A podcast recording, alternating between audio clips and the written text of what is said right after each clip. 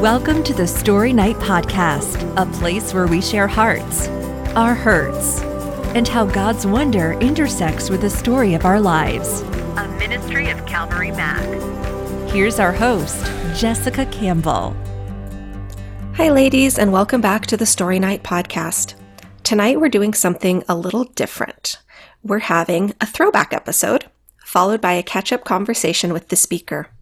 If you listened to episode one or have attended any of the live events, you know that Story Night began in Santa Barbara over a decade ago before it spread to Oregon and into this podcast.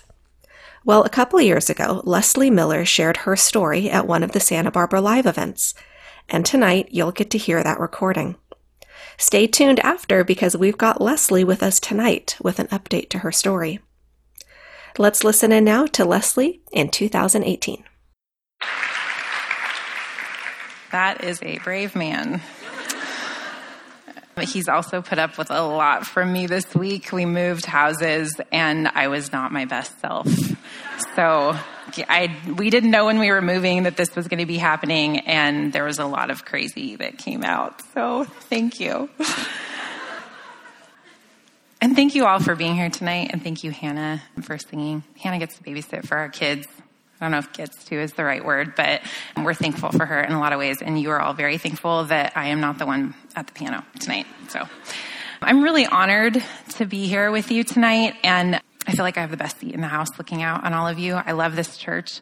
And the women in this room are one of the big reasons I love this church. So it's a true honor to look out on all of your faces. Francis Chan says that life is about Jesus, and we are not here to tell our story, but his story. And so I think it's in his redemption that our unique lives and our tragedies and our joys and our sorrows can be a way that others see Christ.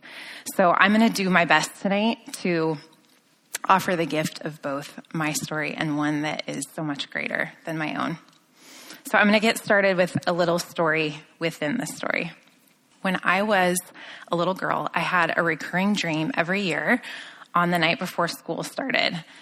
And in the dream, I'm at my grandparents' house um, in Rolling Hills, California. They live on acres and acres of land. But for some reason, in the dream, there is a little maze in their front yard, and it's made out of hedge bushes. And in it, there's a wolf that I know that's in there that's roaming. And one wrong turn, and I know that the wolf is going to get me and I'm completely terrified every year. But in all those years of dreaming and worrying, I remain safe. So, long before the dream started, in 1982 to be exact, I was born in a hospital. That's my dad holding me. I was overlooking the Pacific Ocean. I was born with long legs, and those have obviously stuck around. Strawberry blonde hair, which has not stuck around and is no longer natural. This color isn't. And today that all means that I am 36 years old, 5 foot 11 inches tall, and I am still totally smitten with the salt water that I looked out on on the day that I was born. I mostly grew up in Irvine. I'm the oldest of three children, and I have a younger brother and a younger sister who I bossed around in only the way that firstborn children can. I was a rule follower from a very young age, and I still am today, for better or worse. But for as responsible as I was when it came to schoolwork or behavior I lacked in athleticism. And I don't just mean in a last kid picked for the soccer team sort of way. I mean, I had numerous freak running, walking, and tripping injuries from the ages of 7 to 12. Stitches, burns, lighting my clothing on fire, broken bones, you name it, it probably happened to me. I'm not really sure what caused my klutziness, but I do enjoy having something to blame it on. And so I'm going to blame it on this big, tall frame, which had a number of very gangly, awkward years where my pants didn't fit. And I towered not over just my classmates, but everyone. So this is me as a kid when I was, before I was tall and gangly. And then I towered over all my junior high friends. And that would be my freshman year boyfriend who looks like he's nine and he's not. And then my entire Japanese exchange family. So I am like 13 or 14 in that photo. So when people say, it must be so great being tall, I love how tall you are, I'm like, hmm, feeling you know. So, growing up, um, faith wasn't a huge part of my childhood growing up. I think morality probably was. I had a strong sense of right and wrong, and that was kind of what my parents instilled in us at home. My parents said that we were we were Christians; they were raised Christian, and I thought that that was mostly just people that went to church and followed the Ten Commandments and that kind of thing, and we mostly did. So we were Christians. I was a really quiet kid. I was a bookworm. And when I wasn't injuring myself around the house, I preferred to hole up in my room um, on my denim beanbag chair and read. And I'll never forget one day in seventh grade, my mom tromped into the room and said, Sweetie, your dad and I have something to talk to you about. We're a little concerned that you're spending so much time in your beanbag chair reading and that you don't have any other friends. And so we've decided that we're going to send you to church camp.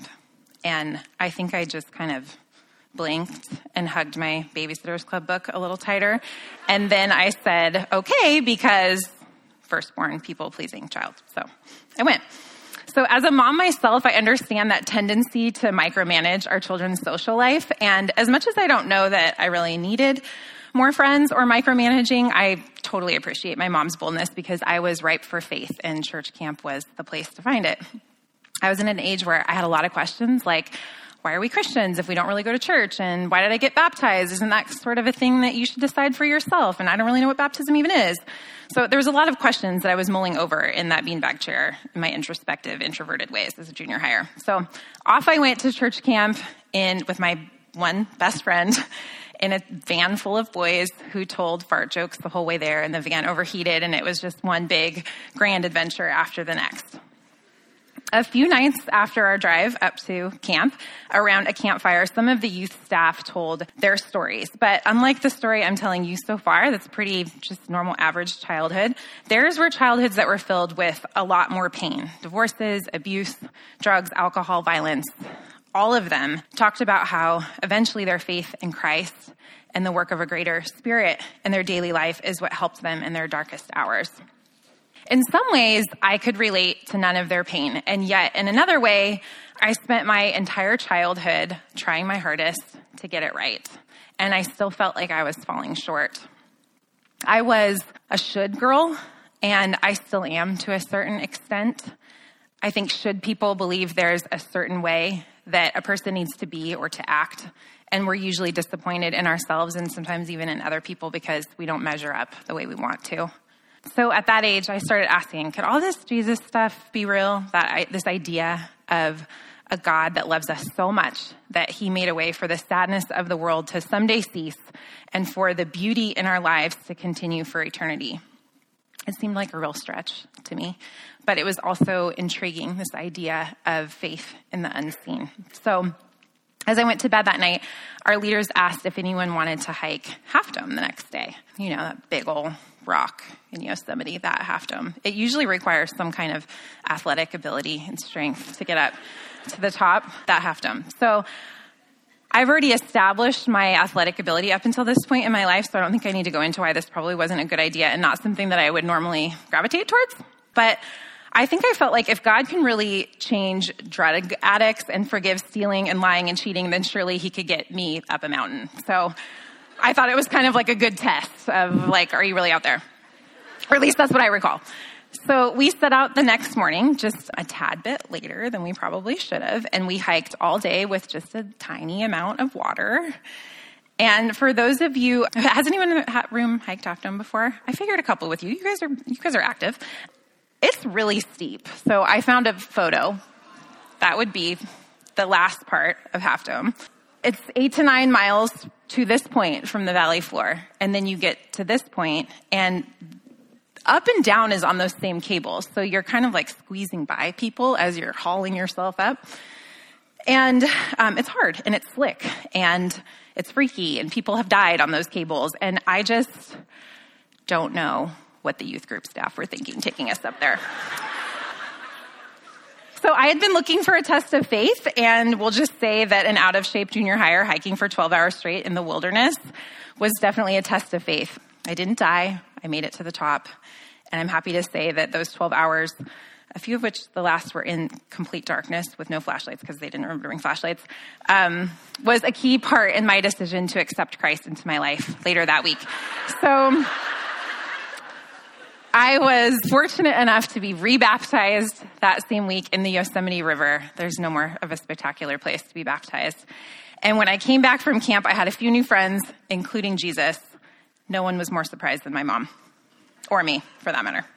Um, and then I became that Christian girl, the one that dove deep into the Christian subculture of the 90s. And I had Jesus patches all over my canvas backpack, and I had the WWJD bracelet, and I had the teen study Bible under my arm and I had the verse on my Letterman's jacket. I just, I went all out and I am so grateful that, that that was my experience of junior high and high school, that I had a faith that was my own.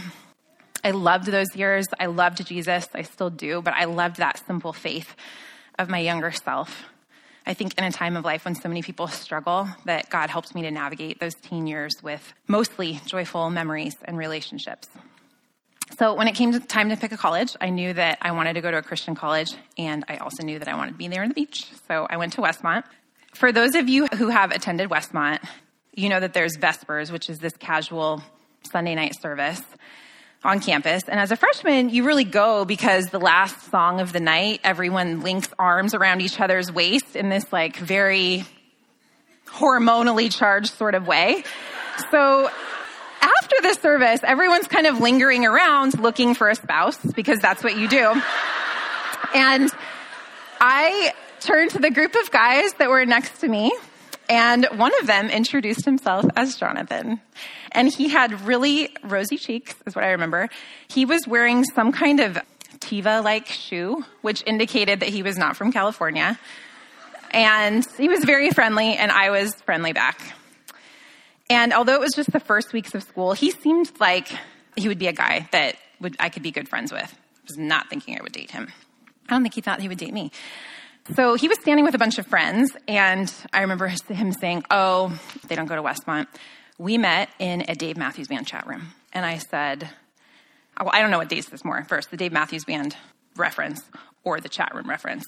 For those of you in this room who are younger than 30, and there's some of you, chat rooms are the first way that people talk to each other on the internet. So, but at that point in, in the year 2000, they were starting to be like a little on the weird side. And so I said, really? I don't know that you guys actually met in a Dave Matthews Band chat room.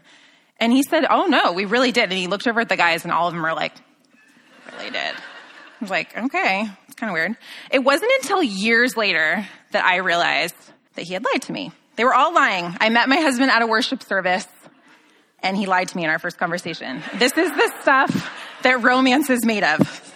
So, 13 years later, Jonathan and I were best friends for about a year, and I naively took his interest in me as strictly platonic.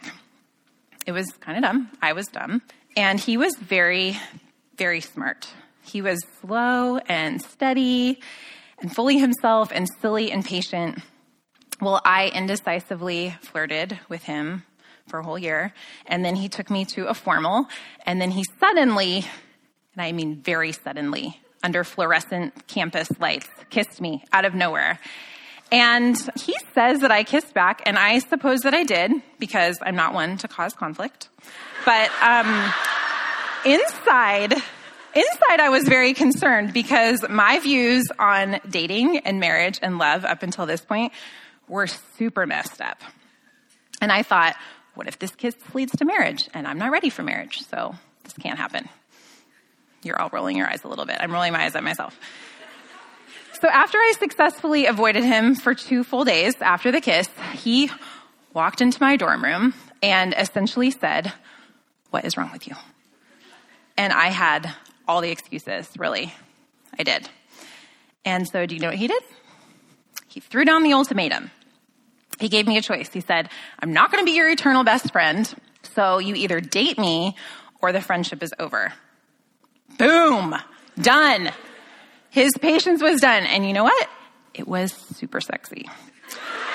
So he left my dorm room and I just sat there for a few minutes, kind of dumbfounded. And then I ran to the prayer chapel in the middle of campus, which is this beautiful little building that everybody goes to. And that's a very Westmont thing to do to run there um, in the evening. And I run up, but everybody knows if you go there, you don't go in before you like kind of know if there's anyone inside because that would be awkward. So at night it's all lit up and then you can kind of peek in and see if anyone's in there. who do you think was in there with his head in his hands? Jonathan Miller. So I think it was then that I thought, yes, I, I think I can try dating him. And so we did. This is our first date. How funny is that? We both are so little. He has been very, very patient with my neurotic flaws. We all have them. I have them. And he's loved me so well. So this is, this is our, obviously our graduation from Westmont. I was a communication studies there. I learned a ton. I was, I feel like I really was there to make a big gaggle of girlfriends, and I did, and to find God on a deeper level, and I did, and to wrestle with all the questions that I think young 20 somethings should be wrestling with. So we waited six whole months after graduation to get engaged because we felt like this was the responsible thing to do. And we'd have real life experience before getting married. So he proposed to me. He let me think that my best friend had won an all expense paid trip for her and a guest to New York City for the weekend at Christmas time. But when I showed up in Manhattan, instead of finding my friend, Jonathan was there under the Christmas tree in Rockefeller Center, got down on his knee. Who does that? I mean, he did it. He totally pulled it off. I was so confused, so nervous, so excited, and I obviously said yes. He, Jonathan is not a guy that is seeking attention. He's just not a flashy guy. I like to think I'm not either, but that's probably the least humble thing to say. Um, but really, I would have been fine with just a standard sunset beach proposal, and he swept me off my feet and went all out, and it was super romantic. So we were babies when we got married, 22 and 23. And now, of course, I think that's the craziest thing ever to get married so young.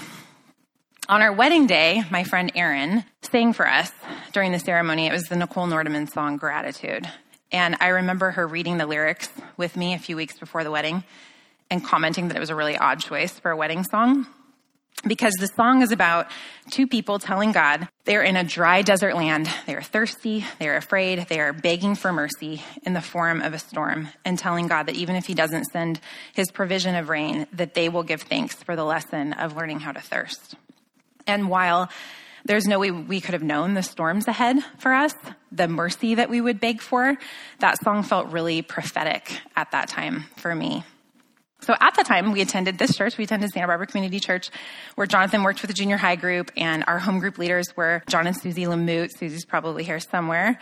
And when John found out, when John found out that Jonathan wanted to go to law school, he said, "Well, maybe you should come work for me as a paralegal at my law firm." Because it would be really good for your resume. You could kind of cut your teeth, make sure you like law. And so he did. He worked for John and then he, Jonathan started applying for law schools, and we began praying a lot more seriously about our future and what would be next. Would he get into school? Where would he get into school?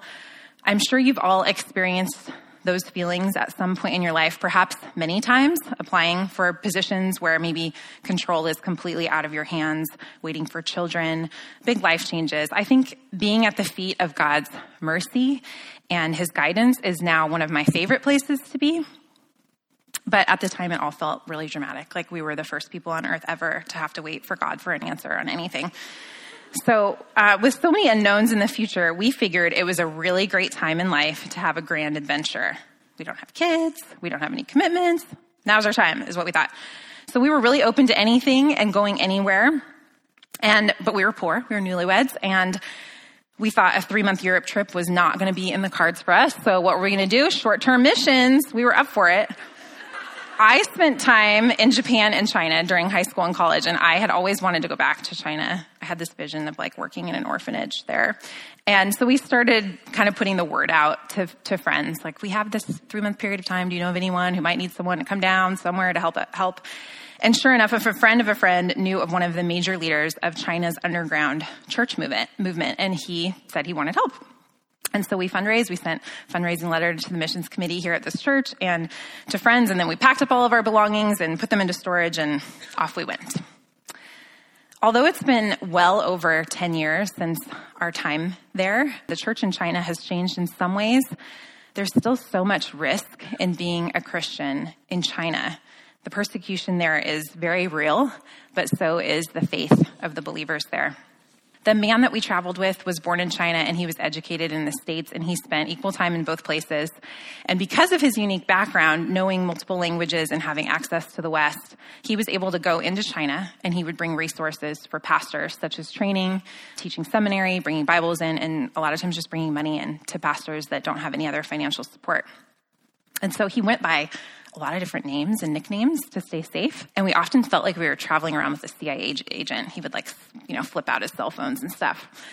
And so we spent three months traveling around the country with him. We went everywhere from huge cities to remote villages, from cave churches to underground seminaries to apartment home groups. And we taught English to pastors who wanted to eventually leave China and spread the gospel to other countries, which is really humbling if you think about that for a little bit we felt very underqualified compared to their passion and knowledge of the Chinese believers. I can't remember what photo I have here. That's a photo of one of the underground or one of the cave churches we went to. And there we are on the Great Wall. When I was in China, it was the first time I began to really truly face my privilege and my idols. We brought four huge suitcases with us. And it was my effort at being completely comfortable the t- entire time that I was there. And I'll never forget our host commenting on the amount of stuff that we had with us. I was so embarrassed because they were rotating between two or three clothes that they would wash in their laundry line, like most people around the world. And I remember spending an exorbitant amount of money to mail back a lot of my belongings.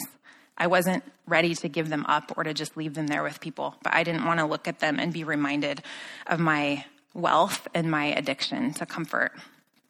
So at one point in our travels, as we attended a house church meeting in rural central China, we got notification that the police were on their way to break up the meeting. And I remember running through the street looking for a taxi and just praying and really believing that God could make me invisible.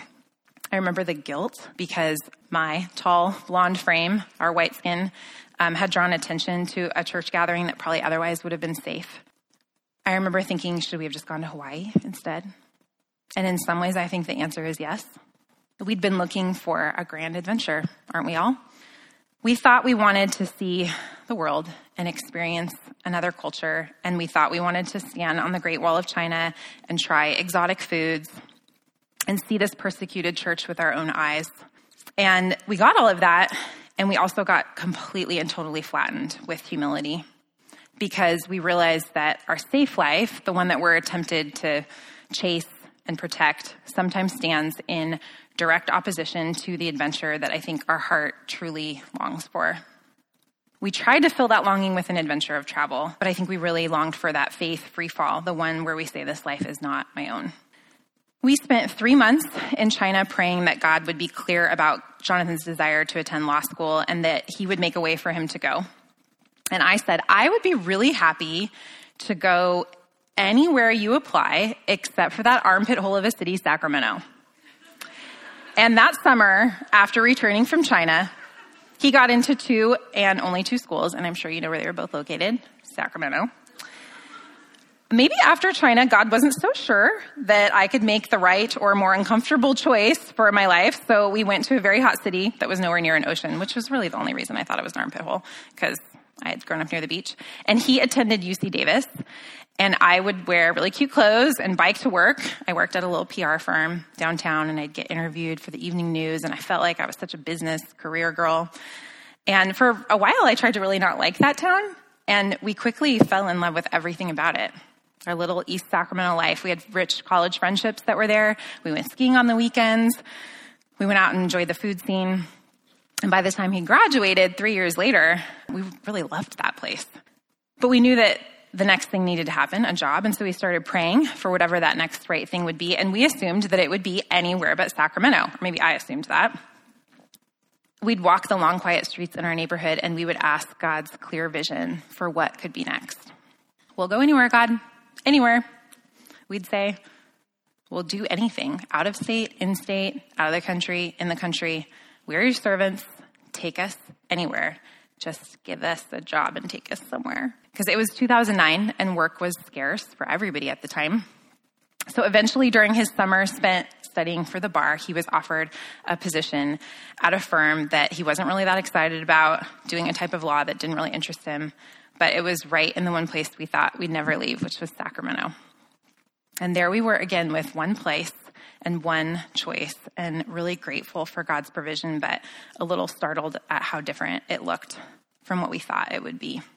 I think it was as if God was trying to show us over and over again that He's in control and that we can simply just sit back and let Him do His thing. So Jonathan started his job, and suddenly we had two incomes and the ability to truly pursue this idea of the American dream. We'd been married six years, we had spent most of it in Sacramento, and it felt like time for the inevitable house, baby. So we did both. I took a positive pregnancy test one morning in November, and we got an offer accepted on a house the very next day. And we just plunged into the next stage with all the fear and trembling and remodeling that came with it. I think it was this season of just really sweet and total abundance where things seemed to go right. Everything seemed to go right until all of a sudden it didn't go right. We welcomed our sweet Anna in July 2011, and we really just um, settled into this overwhelming happiness.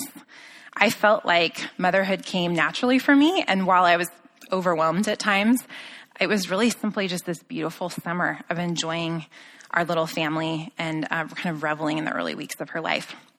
During that time, Jonathan began experiencing chest pains, and the do- doctor told him that he thought they were probably heartburn related to the stress of having a new baby, which made sense. But after two months, when the antacids never worked and the pain grew more frequent, he went back to the same doctor and he demanded a complete physical. I will be totally honest with you when I say I was not concerned at all. If you'd asked me at the time, I would probably tell you that I didn't really pay attention because I had my own pain and recovery and distraction going on with a new baby. And that person needed my full attention, so I didn't even realize that he'd made another doctor's appointment.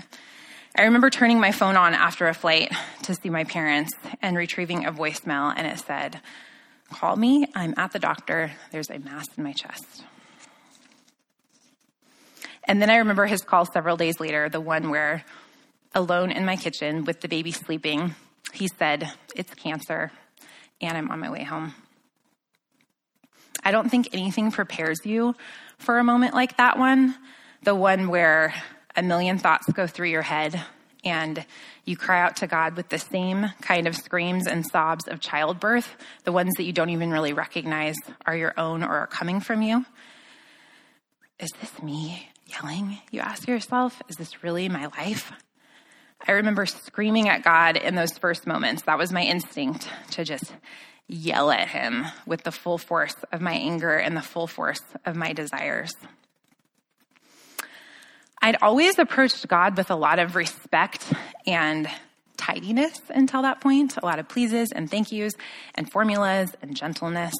I'd talk to him the way that you would talk to a boss with requests your will be done.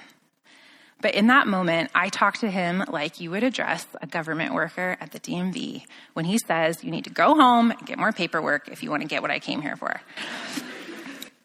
Nuh uh, I don't think so. I know what I want, and I'm going to tell you what I want. And so that's what I did. I cried out to God. There is no part of me that believes that approaching God with boldness will magically cause him to change his mind. And there is also no part of me that thinks that God only answers tidy requests.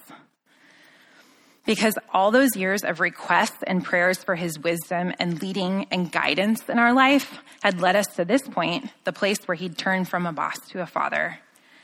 One that can take our weaknesses, who is sympathetic to our tears, who draws us to himself when this broken world breaks our hearts. In those early days, there were a lot of unknowns. One was an, an identified sac on Jonathan's heart that would make surgery really difficult. And until he had surgery, we wouldn't know the type of cancer, which means we wouldn't know if he was going to live or if he was going to die or somewhere in between. So that night, when all the unknowns felt really overwhelming, that first night of his diagnosis, we sent an email out to everyone we knew. Part of us really wanted prayer, and I think part of me really felt like it would be very awkward to run into someone at the grocery store and have to be like, oh, yeah, have you heard that my husband has cancer? So I just figured if we disperse the information, then it wouldn't be so awkward. And probably some of you in this room got that email and joined our prayer team. Immediately, that first prayer, that sack on his heart was answered. He went in for his next appointment, it had disappeared. We never know what it was. I think some would call it a medical mistake. I like to call it a miracle. I can't wait to meet Jesus someday and ask him to replay all the miracles that he did in my family's life. I think that there's a lot of miracles that happen to all of us that we don't give him credit for. I am certain that one's going to be on the highlight reel. Okay, got that part over, the crying part over. Eventually, but not for several months, Jonathan received a diagnosis of stage four Hodgkin's lymphoma. There were a lot of biopsies for him, um, a surgery, bone marrow draws, a lot of unanswered questions. I remember asking my aunt Lynn, who um, is was married to a Navy SEAL. He's not a Navy SEAL anymore. I said, I mean, I'm assuming that all of you have had a period of waiting in your life. That's horrible. So I asked Lynn. She's talking to me about about Jonathan, and she says, "Let me tell you a story about what Bill told me. Bill's your husband. He said that the worst and scariest moments for him during combat battle were not the firing of guns or bombs being set off, but in the moment of floating around in the dark ocean, trusting that his comrades were going to come find him out there and put him back on the boat. It's the waiting in the darkness when you're not sure the wait is ever going to end that is real torture. I think waiting is hard because it's an act of trust and sometimes we feel very alone in our waiting, even when God is there. During this time, I found great comfort in Lamentations 3 25 through 30, which says, God proves to be good to the woman who passionately waits, to the woman who diligently seeks. It's a good thing to quietly hope, quietly hope for help from God. It's a good thing when you're young to stick it out through the hard times. When life is heavy and hard to take, go off by yourself. Enter the silence, bow in prayer, don't ask questions, wait for hope to appear. Don't run from trouble, take it full face. The worst is never the worst. And so that's what we did. I didn't question God a whole lot. I felt like He had shown up for me so many times and provided in so many ways that it almost felt like a slap in the face to say, well, this one thing isn't going my way, and so you must not be there. You must not know what you're doing. We just kept seeking Him and we spent time with Him. And we quietly hoped, even when we knew that sometimes hopes are completely crushed. We bowed in prayer and we worshiped with a lot of tears. And sometimes I was really angry Jonathan started chemo just a few days for Christmas, and I felt so sorry for him and so sorry for myself, the timing of that time of year.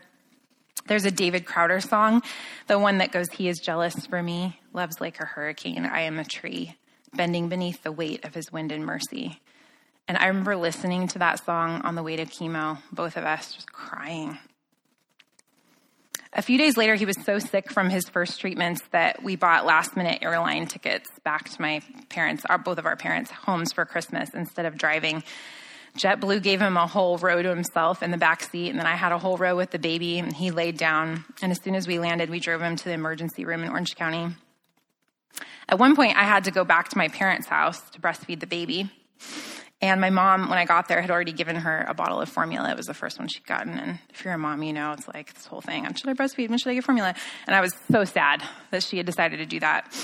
It was just that one of those many moments where I felt like I wasn't being the mom that I wanted to be and I wasn't being the wife that I wanted to be. I was learning two new roles and they both required a lot of me and it wasn't easy and I wasn't always very graceful. Like on that particular day, I drove back to the hospital where we bickered Anna cried. And then the doctors finally released him with some medicine, but before we got in the car, he threw up all over the place. And I remember we both just looked at each other and started laughing, and then we just ran. Like, we didn't even tell anyone. We are just like, it's Christmas, we're out of here. Jonathan spent six months doing chemo every two weeks and working a few days in between each treatment. And during that time, we had a huge crew of people that loved us and supported us and brought us meals and housekeeping, babysitting, all the things. I didn't return to work, but I learned to settle into this new role of mom and caregiver, giving, learning to give him shots, learning how to wrestle with his mortality, feeding the baby. I attended every chemo appointment with him, pumped breast milk in one of the little back rooms, and kind of looked at my life away in a way that I think all of our friends were looking at it, just in a lot of disbelief. Is this really my life? I think the hardest thing about walking with a loved one through any type of threat, life threatening season is that you don't know if it's going to be a season or if it's going to be forever. He was terrified he was going to die, but didn't want to tell me that and worry me. And I was terrified he was going to die, but I didn't want to tell him that or worry him.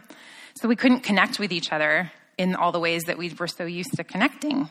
After a couple months of really protecting our emotions from each other, and then for me, like kind of building up some bitterness or resentment or anger, I hit bottom. And eventually I saw a counselor to deal with all those fears and the guilt. And eventually Jonathan came to. It was so good. I think I just want to use this moment to say, counselors in the room, you're amazing. Everyone needs a counselor on their speed dial for those awful moments. Sometimes they're just bickering moments. But I think seeing a counselor has the worst stigma and it just shouldn't.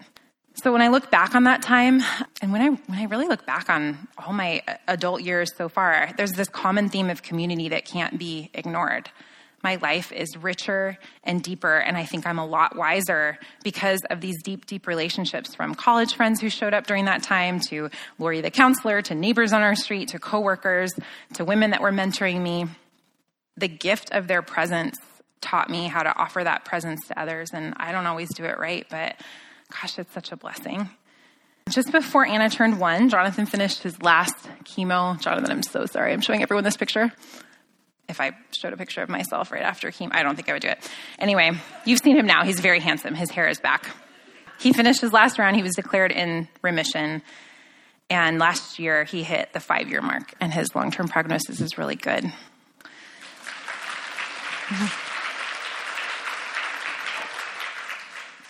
I am so grateful that I can stand here and tell a story that doesn't end in death. And I'm also so aware that it could have gone another way. And I'm so aware that it's gone another way for many of you in this room.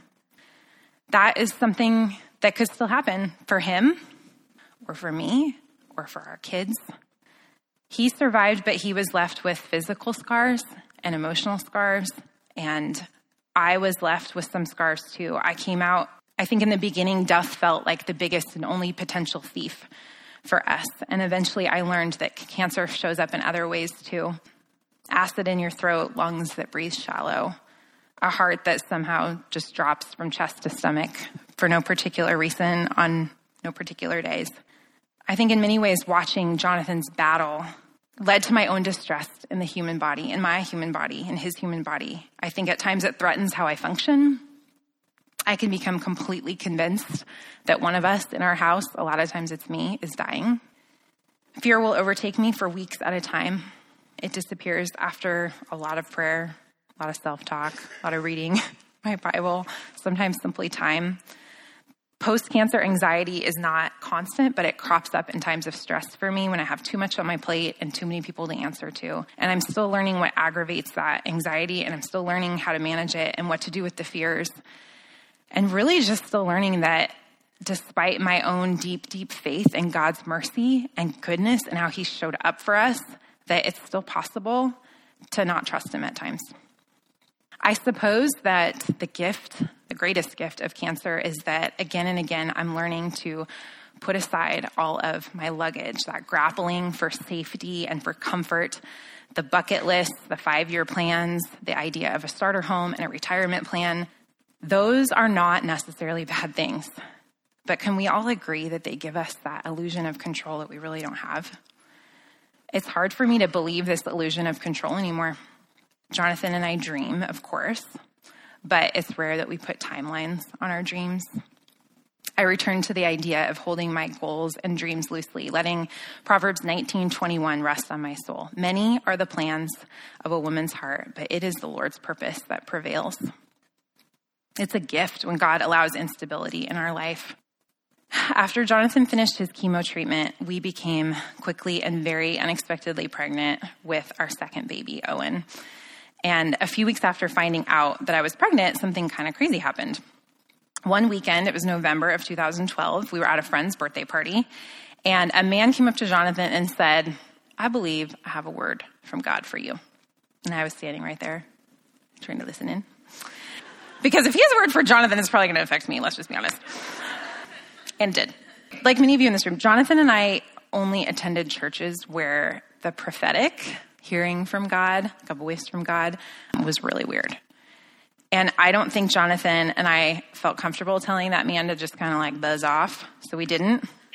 But we politely stopped and listened. And he said, God told me he has a career change for you. I don't think it's going to be necessarily right away, but it's coming. That's all I, that's all I heard. So I'd like to say that we were very friendly and gracious and thankful, but I think we were both like, okay, thanks, something like that. That was weird, Jonathan said. Totally, I agreed. But the very next day, his office pulled him into a meeting. His job wasn't as secure as we'd thought, and there were unknowns for the direction of his firm. So, after a long year of battling for his life, and then raising a new baby, and then now preparing for another new baby, we were totally beat. And then there's this lingering, like, maybe the firm's not gonna, and he's not gonna have a job. We were frustrated and annoyed, and it felt like we couldn't catch a break. But it also felt like God knew that we couldn't catch a break, and He had us on His mind, and He'd given us this prophetic word before the bad news. I felt so comforted and seen and known. That is very easy for me to say because it was not my job. But I did. If anything, I feel like it turned us back on our knees, pleading for wisdom and understanding. We will go anywhere, God will do anything. So, for over a full year, we prayed and prayed and prayed for God's provision and guidance in our life. And we had our second ba- baby, and I battled the postpartum anxiety, depression that went with it. It was another year that wasn't very easy or straightforward. One morning, Jonathan called John Lamute, remember, our old home group leader, and his former boss with a law question, and they hadn't talked in a number of years. And before John hanging up, John said, um, Hey, I just had a, a attorney not return from maternity leave. Any chance you'd ever be interested in working for me again? Jonathan wasn't sure what to say because we'd always loved Santa Barbara and we'd always really wanted to come back here. But the opportunity just never seemed right. And after all the hating on Sacramento that we'd done and all the wrestling, it really seemed like that's where God wanted us to be. And we were really happy there. We had bought the house and remodeled the house. And we were like, had our roots. A few hours later, Jonathan's boss pulled him into an unexpected meeting. Get this, you will never believe it. His boss said, We don't have a job for you anymore you can stay here, or sorry, you can transfer to Redding, but the finances are typed here. So Redding or no job. And we didn't know anyone in Redding. So you know what we did? Well, we prayed a lot. And then Jonathan called John back and said, How serious are you about that job? And we drove down to Santa Barbara and he did a ton of interviews and we dreamed about what life could be like here. And then within four weeks, we moved here. And in that month, as kind of final confirmation, we making the leap to pricey Santa Barbara, God gave me a job out of the blue. Someone offered me a job editing a magazine from home. It all just felt like God knew and saw exactly what we needed. It felt like He said, I know what's best, and you do not, so let me just lay it all out for you. Within a few months, we found out that that Redding office that Jonathan had been offered, it closed. So we were not only spared, but we entered an unbelievably sweet season here in Santa Barbara where things just felt peaceful and easy, and it was the rest that we just so desperately needed. It's been four years since we landed back here in Santa Barbara, and not every year has been like that first year. A few years ago, we added Luke, our youngest, to the crew of Chaos, and we've moved a couple times, and I've wrestled with my own vocation a lot. I've attempted at times to do too much and accomplish too much and hurry my way through the things that really matter. Last fall, in particular, after a few short but kind of intense battles with some anxiety, I knew that something needed to change. I think anxiety is a signal in our brains that our souls are craving peace. And so I felt like I should spend some time trying to find that. Um, and I did a little mini retreat day of sorts just here in town. Peace, I think, is that presence of the Holy Spirit in our life, God's active voice showing us how to live and where to go and what to do. He's been very faithful to lead me in my adult years. But last year, my life got so loud, and the should voice in my head that's been there since a little girl was so loud that I didn't really know which voice was God. And I didn't know if I would ever be able to hear him again. So on my mini retreat day, I headed over to the labyrinth over by the cliffs on UCSB. If you don't know what a labyrinth is, it's an ancient tool that Christians sometimes use to meditate on God. Unlike a maze, there is one way in, there's no dead ends. and there's the same way back out. Like a maze, it's not a straightforward journey. At first, for some, a labyrinth might feel kind of frustrating. That day, for me, the labyrinth truly became the Christian symbol of my life. That we all start in the same place and we end in the same place birth and death. And we spend a lifetime meandering along towards the center, sometimes closer to the Spirit of God and sometimes feeling real far, but within His grace the entire time. At my worst, I try to w- rush the walk. But I think that slow is actually the point.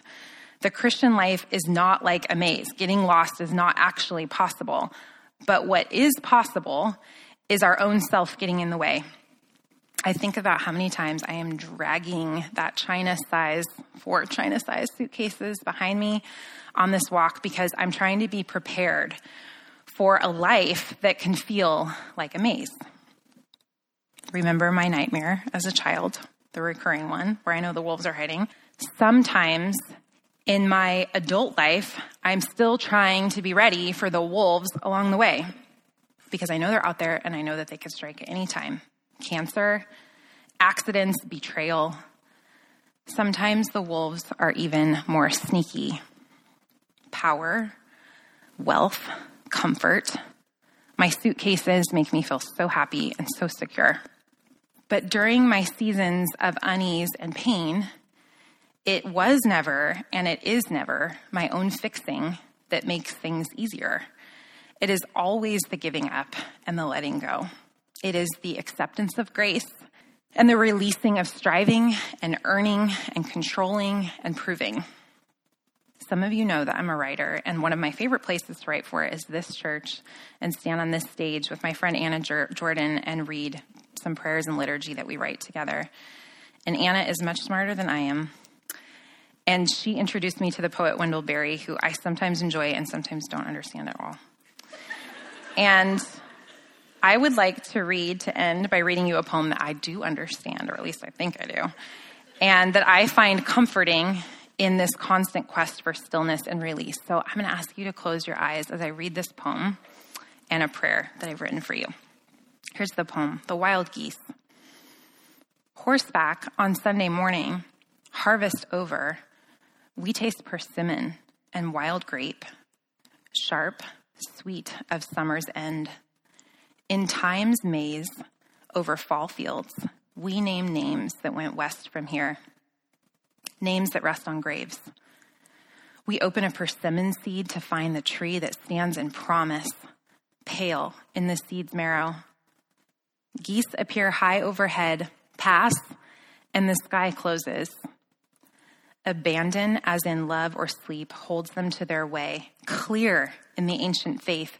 What we need is here. And we pray not for new earth or heaven, but to be quiet in heart and in eye clear. What we need is here. My prayer for you tonight, sweet women, is this Jesus, I acknowledge your spirit in this room. You are here and you are what we need. You are willing, you are able to carry our burdens, to comfort, to provide, to lead. Would you help us abandon ourselves and to be quiet in heart and in eye, and to simply slowly walk towards you? Amen.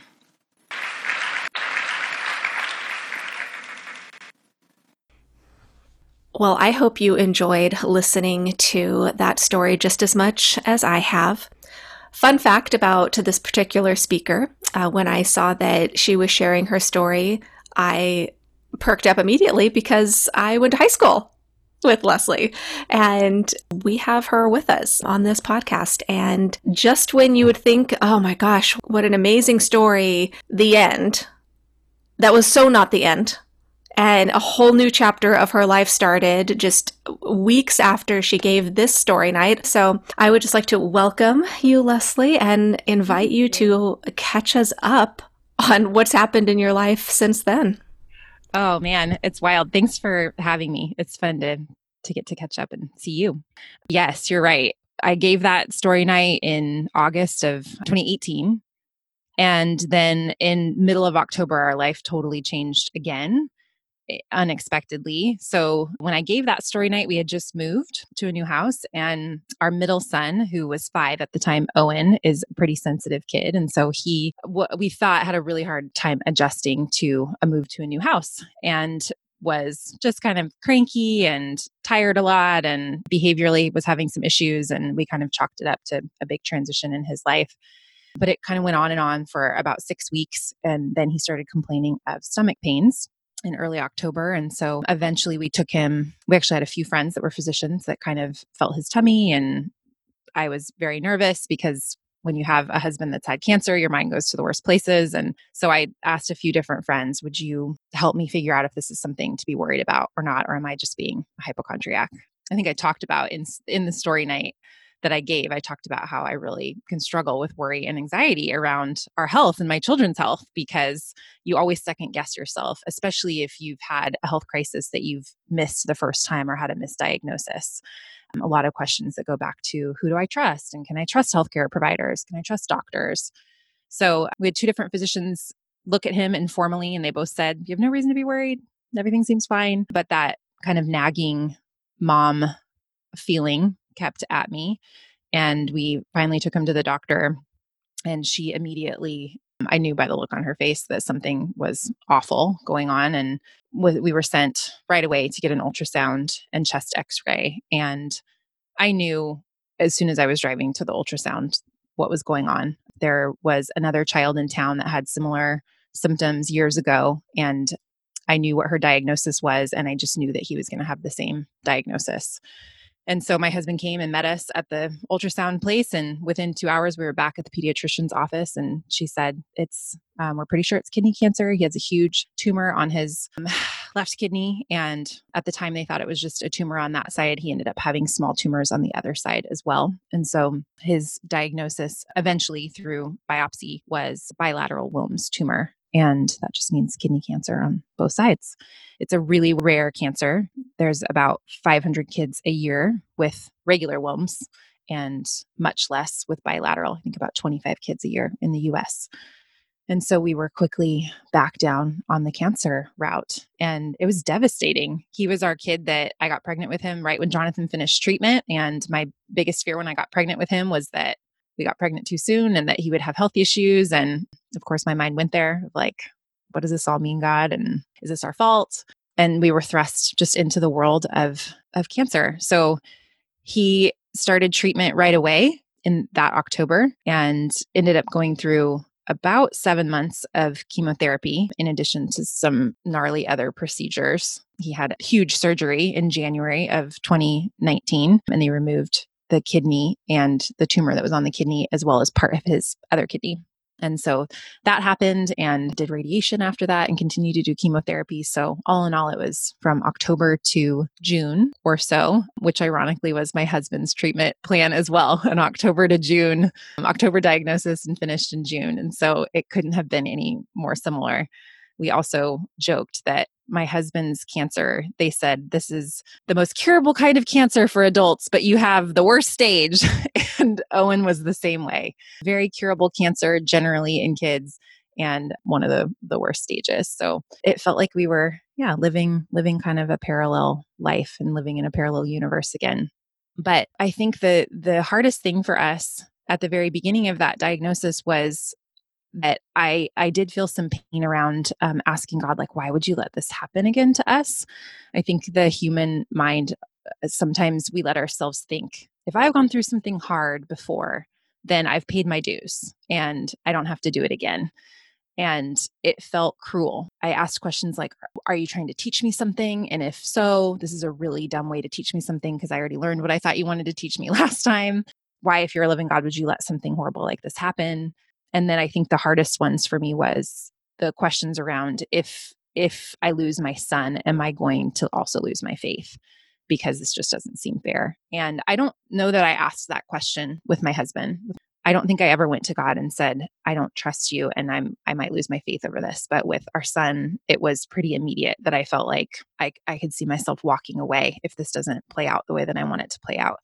And that added pain on top of the pain that I was feeling over him suffering was was having to wrestle with my faith during that time. And I think probably the most powerful moment to me in those early weeks was going to the elders at our church and telling them that and confessing. I'm not doubting. I'm just pretty confident that if we lose him, I'm going to like walk away because I'm so angry. And they were so, so sweet with us. They laid hands on us and just prayed over us. And, and I feel like I just had this moment where I realized God is bigger than me threatening to walk away from my faith. Um, he's bigger than my doubts. He's bigger than my anger in this moment. He gets it. He's just as sad with me. He's just as angry that my son is suffering. He doesn't want this for him. Can he use it for good? Yes. Will he use it for good? Yes. But he gets it and I can I can be angry and I can doubt and I can be upset and that is all okay. For quite a few weeks, I had just moments where I just yelled at God and it felt really good because being honest in front of him allowed me to keep talking to him.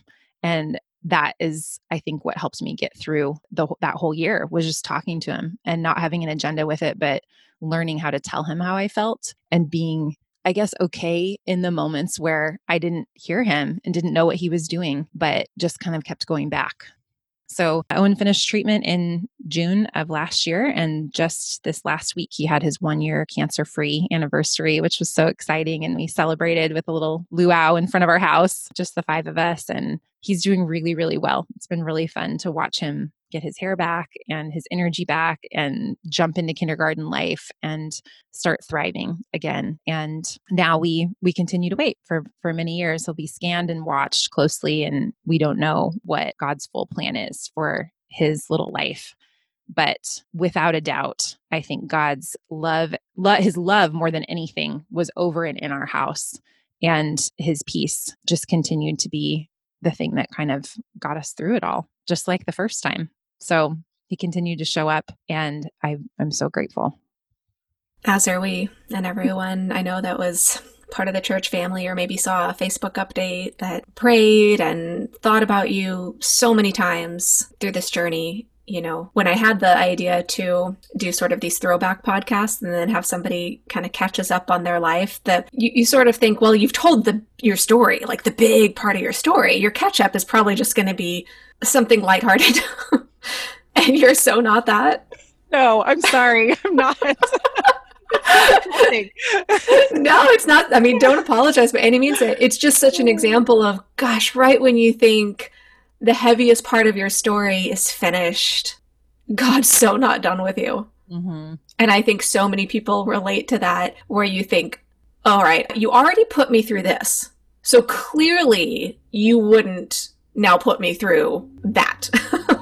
right. Right. And it, it's I think it's so common that that's kind of how we all think as humans and yet there's nothing biblically true about that of thinking you can go through something hard in your 20s or your 30s or your 40s and nothing hard is going to ever happen again. I mean, right. I think we've all realized even during this pandemic season that um, we live in a really broken world and there's just so much pain in it. So much pain.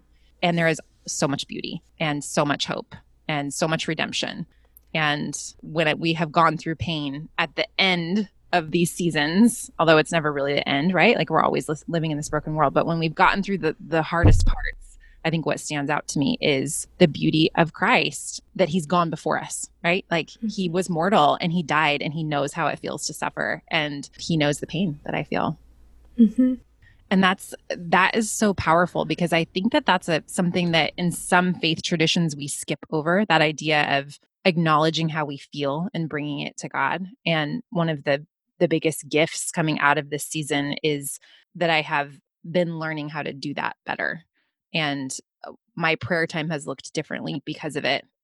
I'm sitting in like a little prayer closet right now that I just made for our family, for my kids, and it's become like a prayer spot for me.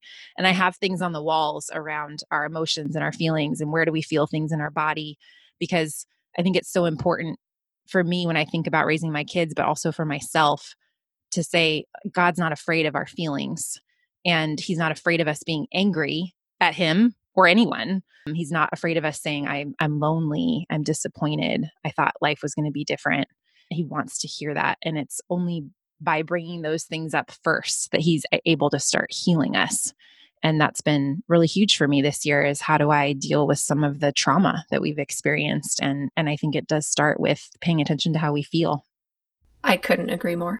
And uh, on that note you you've sort of answered part of it already but i had wanted to just ask if you had words of hope uh, and encouragement for other women that are going through similar things husband going through cancer, child going through cancer, any of the other things that were part of your story that you talked about, that for those listening, where you're able to say, you know, over this podcast, I get it.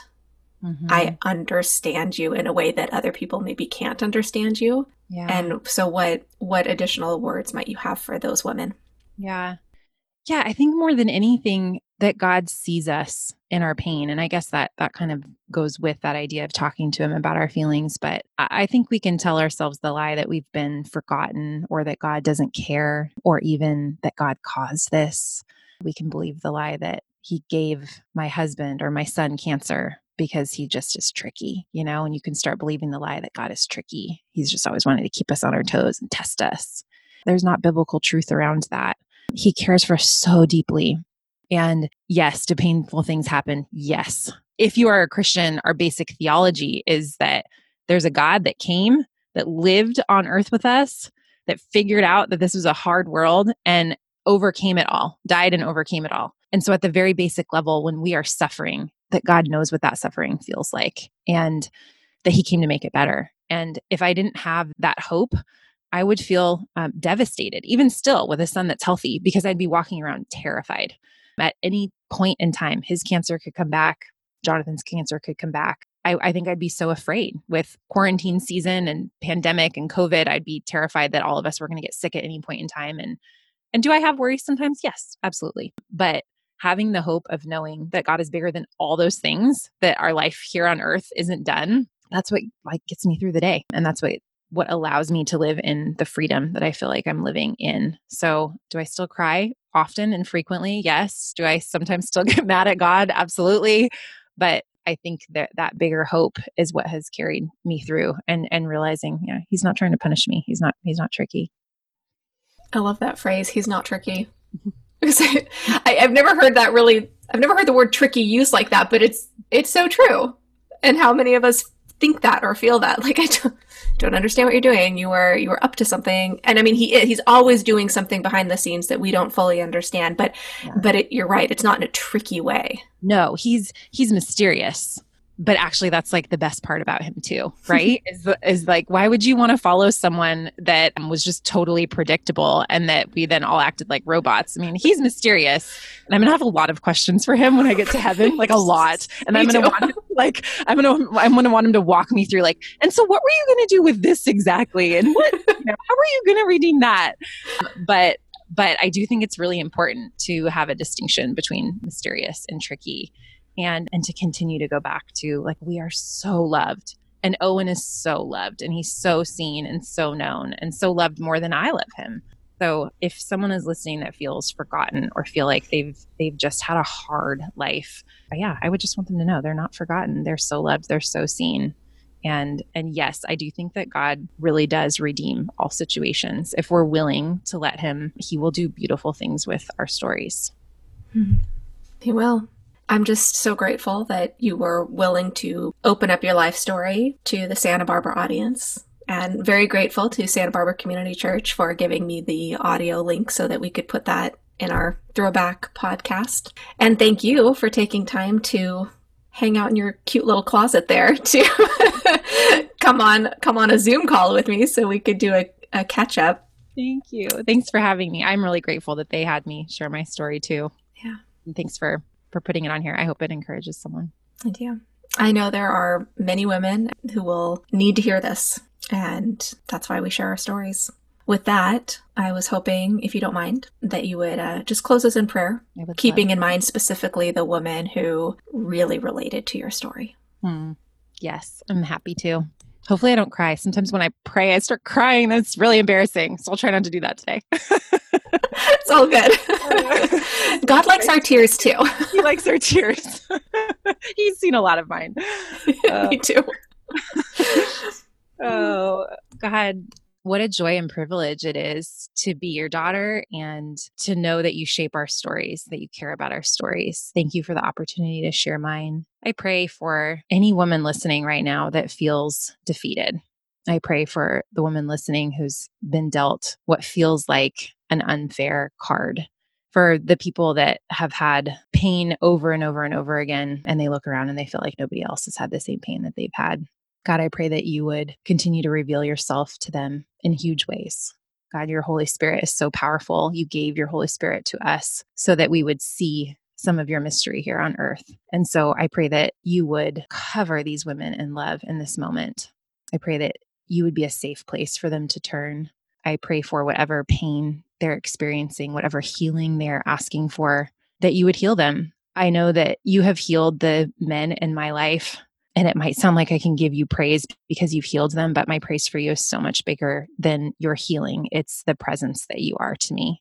And so while we do pray for big miracles for those people that um, think that a loved one isn't going to make it, we pray for miracles, but we also just pray for your presence. We pray for both. And I pray that your mighty works will be done amongst this church and these women, and that we would give you glory because of the ways that you work. Thank you for loving and caring for us. Thank you for weeping with us. Thank you for giving us the full freedom to express our emotions to you and to our friends. And I pray all these things in your glorious name. Amen. Amen. Thank you so much. I know God's using your story. Mm, thank you. Thanks so much for having me. For everyone listening, we hope you enjoyed this, that this touched you, and that you will come back for the next story. Good night, y'all the Story Night Podcast, a ministry of Calvary Mac. For more women's stories, visit calvarymac.com slash women.